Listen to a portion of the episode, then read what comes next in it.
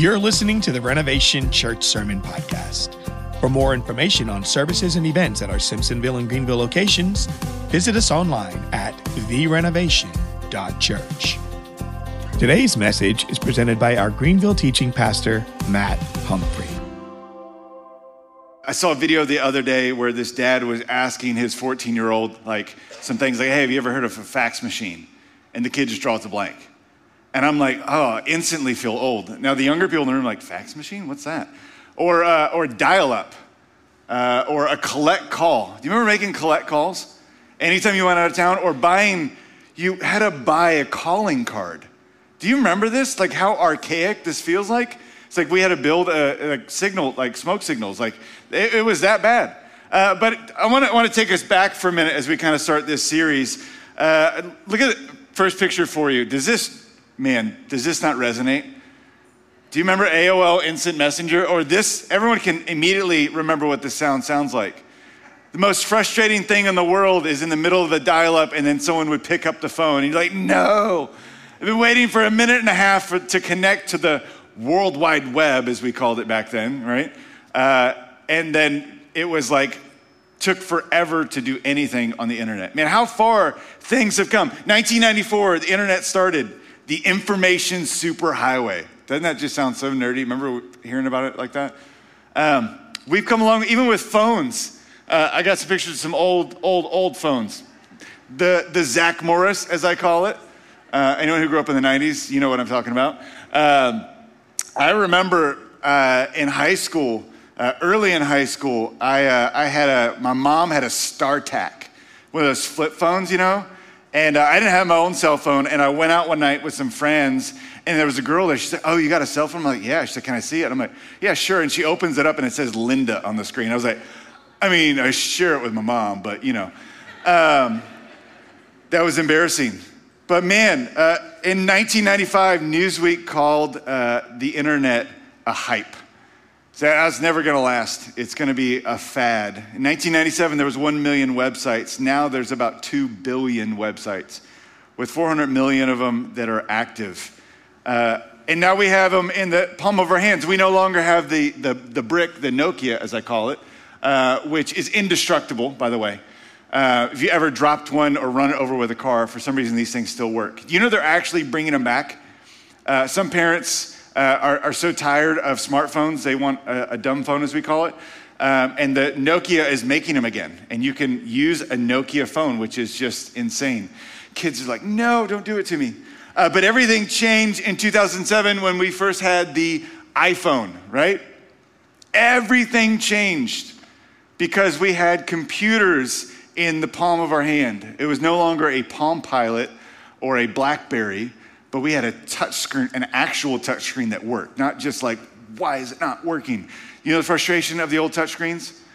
Kids are like, what are you talking about right now? I feel like we're talking about dinosaurs.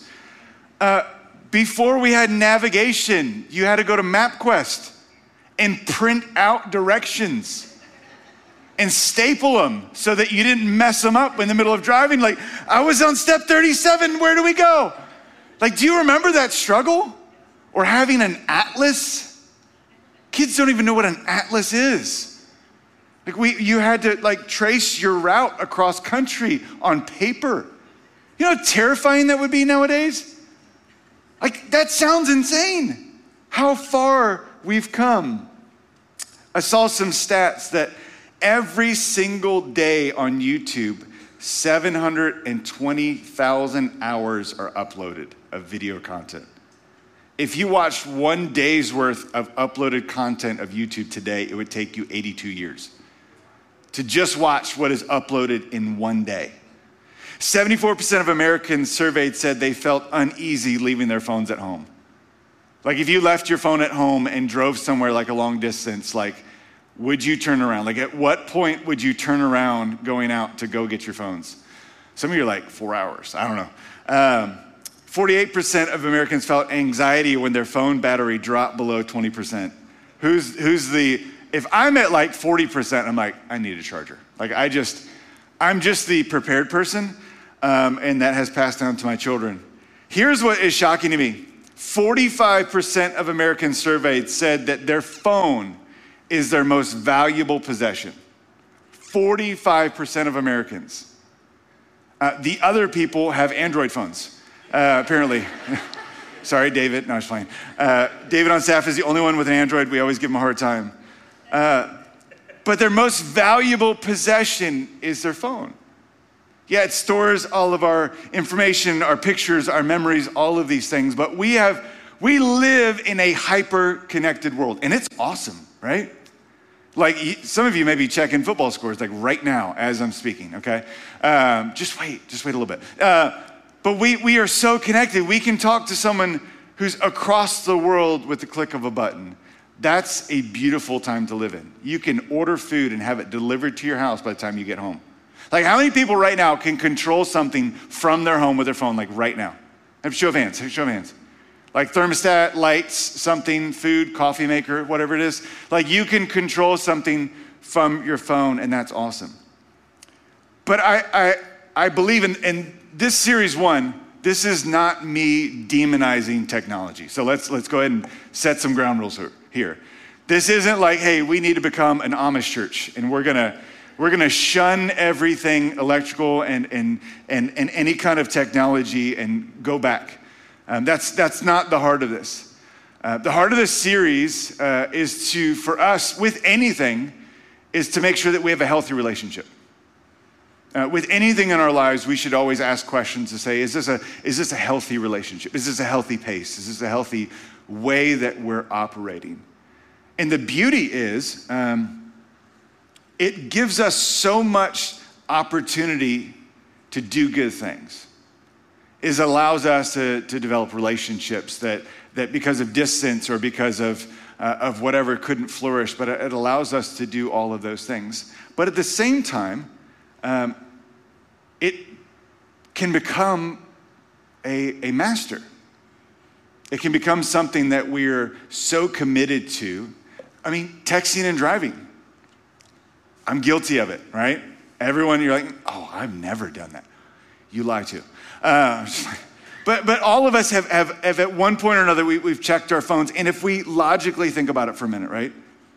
Like we we have, we have done something on our phones, whether it's for efficiency or whether it's, oh, we've got to respond right away, that has endangered our life and the life of other people.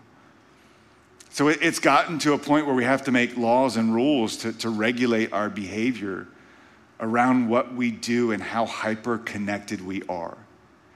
And here's why it draws us in. The first truth I want to point us to is this, is that we have a deep desire to be a part of something. All of us. We have a deep ingrained desire in us to be a part of something. In, in the garden, when God created everything, he created man. The first thing that wasn't good was the fact that man was alone, right? So he created Eve because, because we are designed to be relational. I mean, even God, the Trinity, is relational. God designed us with a desire to be relational, that we're not to be siloed doing life on our own, but we're meant to do it with other people.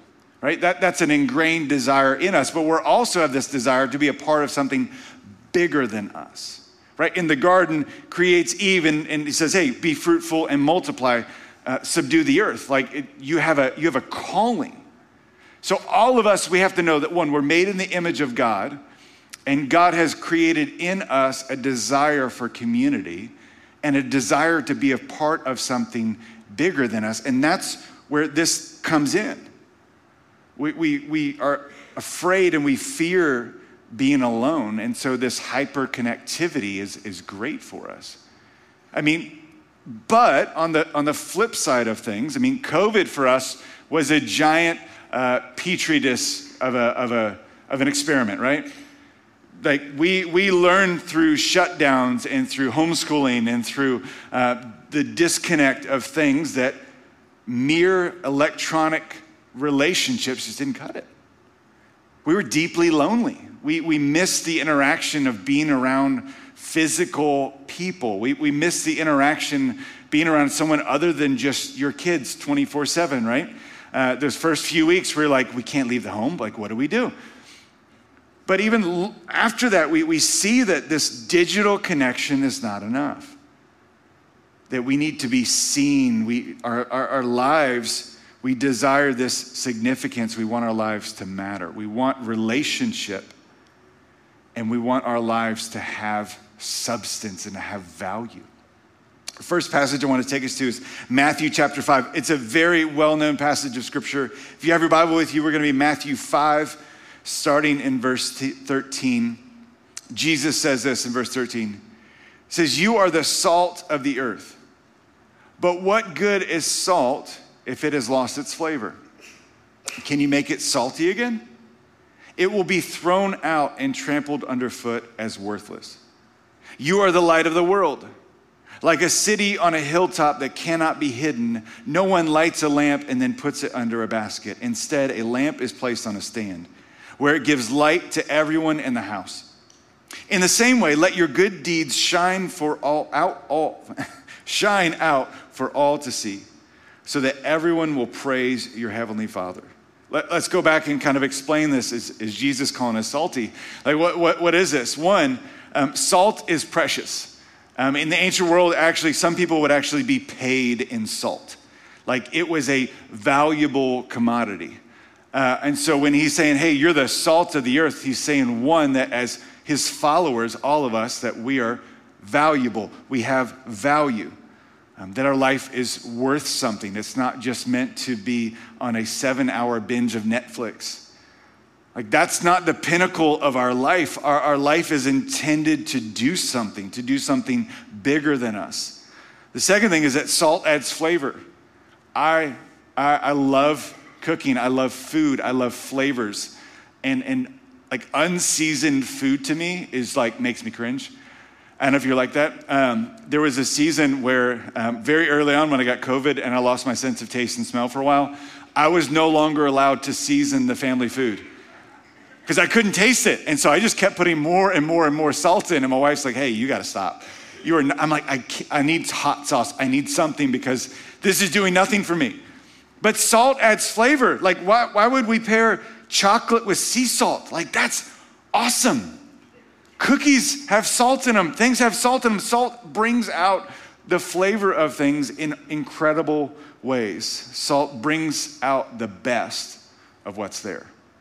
When Jesus is saying that we are the salt of the earth, we are called to bring out the best in other people. We're called to, to bring to surface the good things that the Lord has done. We're called to bring to the surface and highlight and celebrate God's faithfulness in our life. Another thing, salt helps to heal and preserve. Um, it helps with digestion, inflammation. I mean, you get an I V, it's, it's, it's saline solution. You put eye drops in, it's it's saline, it, it helps to heal and preserve. I mean, who doesn't love bacon, right? Bacon and smoke, like they're preserved with salt. Salt is a preserving agent. It's intended to heal and to prevent decay and rot. So Jesus, in one hand, says, hey, you are the salt of the earth. You're to season, you're, you're valuable, you're to bring out the best in other people and in the world around you. You're to help be an agent of, of healing and preservation against rot and disease and decay. And then he also says, hey, you're, you're a light into the world. Like Jesus is the way, the truth, and the life. Like he is the light, but he, he's calling us the light. That's a, that's a weighty thing, right? You are the light of the world, like a city on a hilltop that cannot be hidden. No one lights a lamp and then puts it under a basket. Instead, a lamp is placed on a stand where it gives light to everyone in the house. They didn't just flick on a light. You, you lit an oil lamp and you didn't put it low because the, the, the light would stay low. You would put it up on something so that it would illuminate the home. And the oil was valuable, so you didn't just turn on every light in the house like children do and don't turn them back off. Maybe I'm the only one, right? The struggle, I was like instantly realized I was a dad when I was going around grumbling, turning off lights. I don't know if that's just an ingrained thing in us. Okay, I got some head nods, but no one else. Uh, I was like, what? It costs a fortune. It's an L E D light. It doesn't, but it's a principle. Um, but they would put the light on the stand to illuminate the household. And there, there's two theories when, when Jesus is talking about this city on a hill Uh, some people think that the city he's talking about is this city, uh, the city of Tiberias. Uh, it's on the Sea of Galilee, and it is built on a hill uh, because he's saying, just like a city on a hill cannot be hidden, here's actually this city at night. I know this is modern day, and so it's electricity, uh, but this is Tiberias at night. I think I have a picture of it, right? So if, if you're out in the open, if you're on the sea, um, a city on a hill is something that you would spot from a distance. You could see the, the light illuminated, and it would it would draw your attention. You would use that as a reference point. You would you would it would would stand out amongst everything else. It wouldn't be concealed. It would be displayed. Another uh, thought. It was uh, the city of Safet. Um, it is the the highest city in Galilee and in Israel.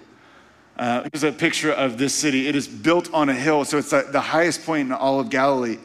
Um, and the Jerusalem Talmud mentions um, that this is one of the five elevated spots where fires were lit to announce a new moon and festivals during the Second Temple period. And so this is a city of, of these five cities that, would, that were high in elevation, that they would put lights at to illuminate to people to signal the changing of seasons and stuff. So he's saying, just as a city is on a hill that it cannot be hidden, you, me, we are the light of the world. He's saying, and let your good deeds shine out for all to see, so that everyone will praise your heavenly Father. He's saying there's a there's a there's a pattern here. It's not stand up on the mountain and say, hey, everybody, look at me, look how awesome I am. He's saying, hey, in the same way, just like a city is on a hill for all to see, let your good deeds, meaning one, implying that you're gonna do good deeds, not like if you feel like it, or maybe should I?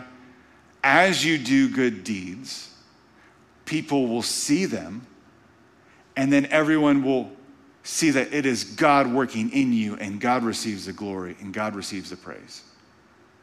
So he's saying, hey, just as a city on a hill cannot be hidden, this is how you should live your life. Be a preserving agent. Be a healing agent.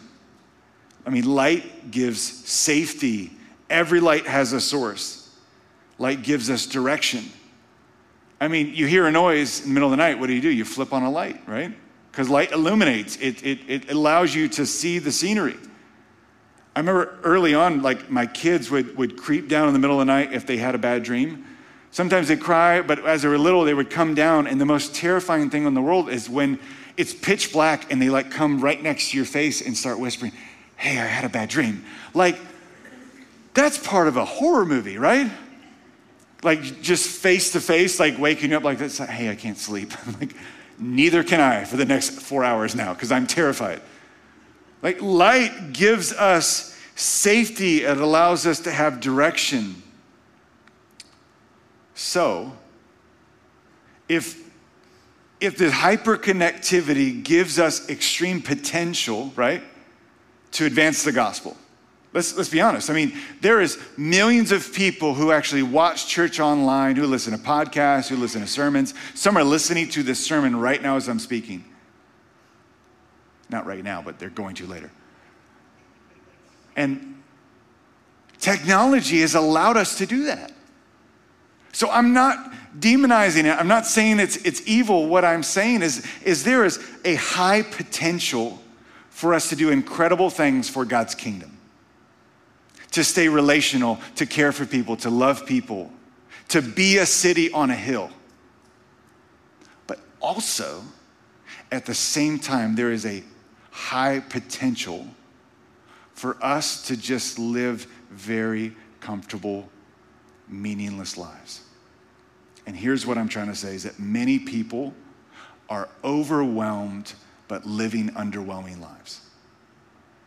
We, we, we get so many notifications. We get so many things that are, that are pulling us in so many different directions, that we have intentions of being this, of being salt and being light and of, and of advancing God's kingdom and telling people about the, the saving grace of Jesus, the greatest news in all of history and all of humanity, right?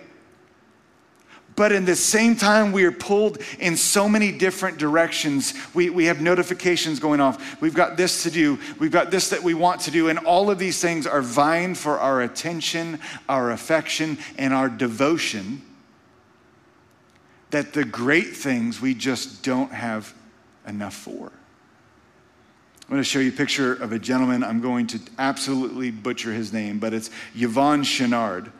Um, he is the owner and founder of the brand Patagonia, if you've ever seen the outdoor brand Patagonia.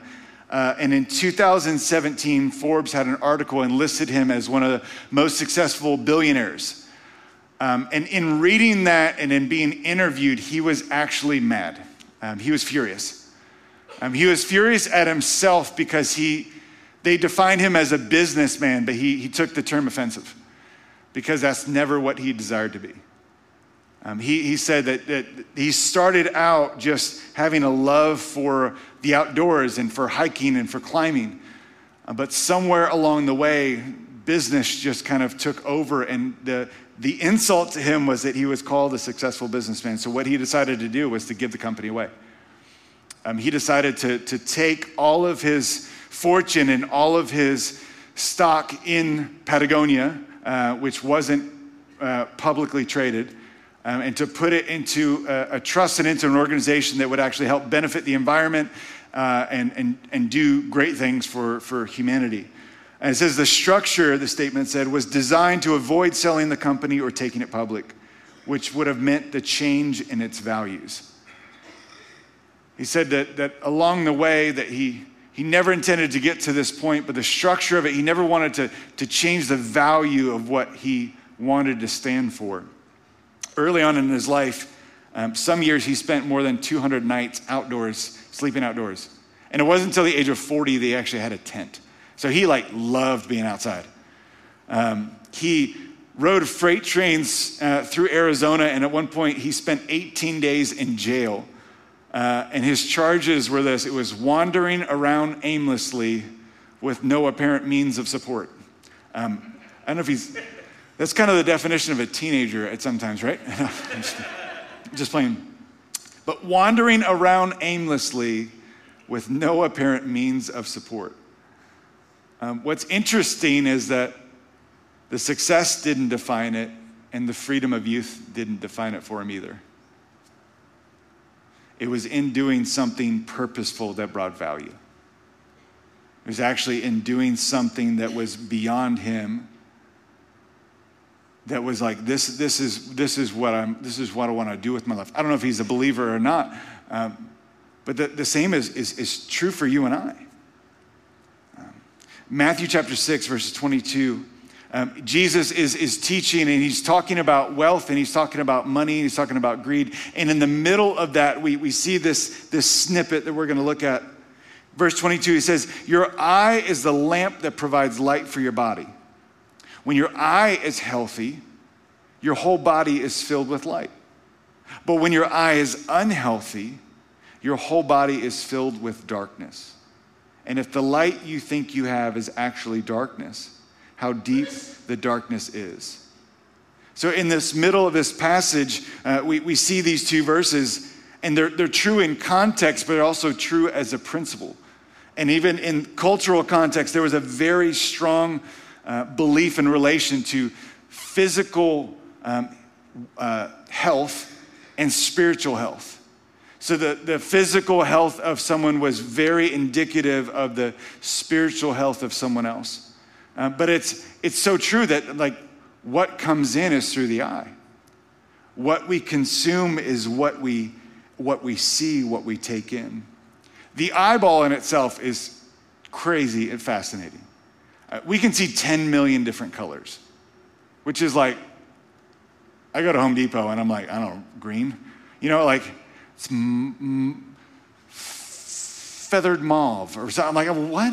Um, but it's impossible to sneeze with your eyes open. Did you know that? I kind of tried it when, there was, when I read this. It was like fake to sneeze. Um, we can see the light of a candle from almost two million or two miles away. We can see one candle.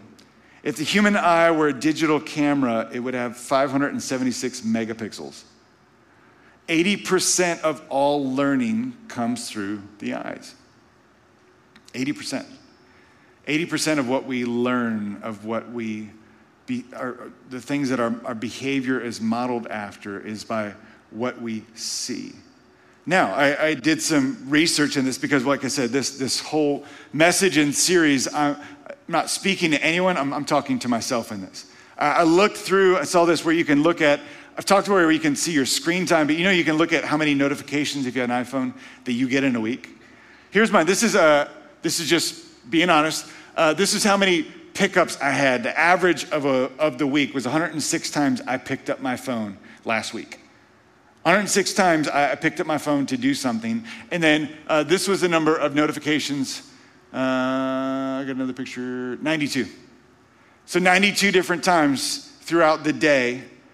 My phone was dinging, was, was saying, hey, I need, you need to do something. Hey, now some of it's work, some of it's email, some of it's communication with other people. But that's a lot of being pulled. And actually, I think mine is on the lower end, to be honest with you. But it, it's, it's great to be notified.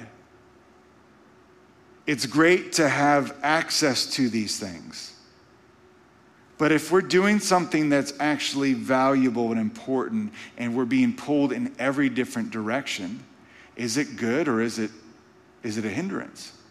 Do you know that the the times that I have the most like notifications, calls, emails, uh, texts, whatever it is, um, is not at night when I'm watching Netflix. It is actually when I'm trying to study for a message. It's interesting. In the middle of the day when I'm when I'm trying to study is when all of these things are, are vying for my attention. But when I'm like, hey, you know, it's you've been there. It's like, oh, it's nine o'clock. I got time for, for an episode of, of whatever you're going to watch. Um, and everything is just created to like, hey, just make it really easy for you. Because you're it ends on a cliffhanger, right? Every single episode of whatever series you're watching. You're like, is that person going to die? I don't know. I have to wait till the next one. And then Netflix is like, hey, I'm going to start the next one in three, two, one. You're like, I'm already here. Okay, go. You know? Don't act like you've never done that. You're like, I'm just going to watch the first minute to see how the other one ended. And then thirty minutes in, you're like, I just watched another one. But it just, it's just created to, to just, to draw us in. It's created to make it very easy. Have you ever gotten to the end of your Facebook feed? No. Because there isn't one. It's endless. You, you pick up your phone to be like, oh, I need to schedule this. And then, oh, I got this notification. As I'm doing this, what Apple News just said two things for me. Uh, it's, it's, and then you start on a deep dive and like thirty minutes later, you're like, what was I gonna do? Do you, do you ever do that? It's, it's vying for our attention and it, it comes in through the eyes. They did a study where they tried to get people to to sign up to turn off every notification for a week. And you know what? They couldn't find anyone to participate. They actually had to shrink it down to just twenty-four hours and thirty people participated. Like they said, hey, does anyone want to do it for a week? No one would do it. And those thirty people that did it, that actually said years later, that experiment for just twenty-four hours actually shaped how they set up notifications on their phone. Because of how freeing it was. Because of, of, of just being able to strip away all these things for a minute was so healthy. I wholeheartedly believe that two of the main causes of spiritual decay are, one is numbness. We, we get numb to things. The hyperconnectivity is great, but it also brings so much to our face. Like we, we, we see so much. Yes, it's great to know about, about tragedies, but we live in a Guinness World Record society, meaning that the only thing that gets our attention is the fastest, the biggest, the most extreme, the most intense, the most insane, because we have become so numb to the average. We, we hear about a tragedy and it breaks our heart. But then there's another one, and then and then the next disaster, and the next thing happens. And, and so it's just, it's almost this cycle of numbness because we get so used to it. But the problem is, is that when when when images come up, or when, when things come up, or when when things that, that are, are not in line with God's ways come up, and we're so used to it, the numbness sets in. It's just like that, that old analogy of a frog in water, right? You put it in boiling water, it's going to jump out, but if you slowly raise the temperature, it will boil alive. Which is false, by the way, which shook my world. I always thought that was true. But it's this, this, this numbness can create death. The second thing is distraction.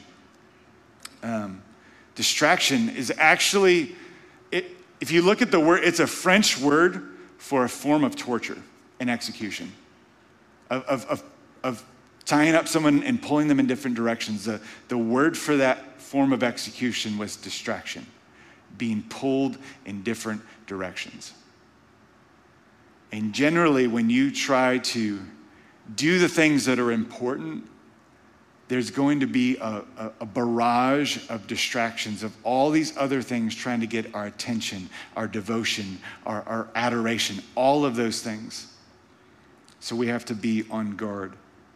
Uh, my wife's email, I had permission to share this, uh, her, her personal email gets um, very overloaded.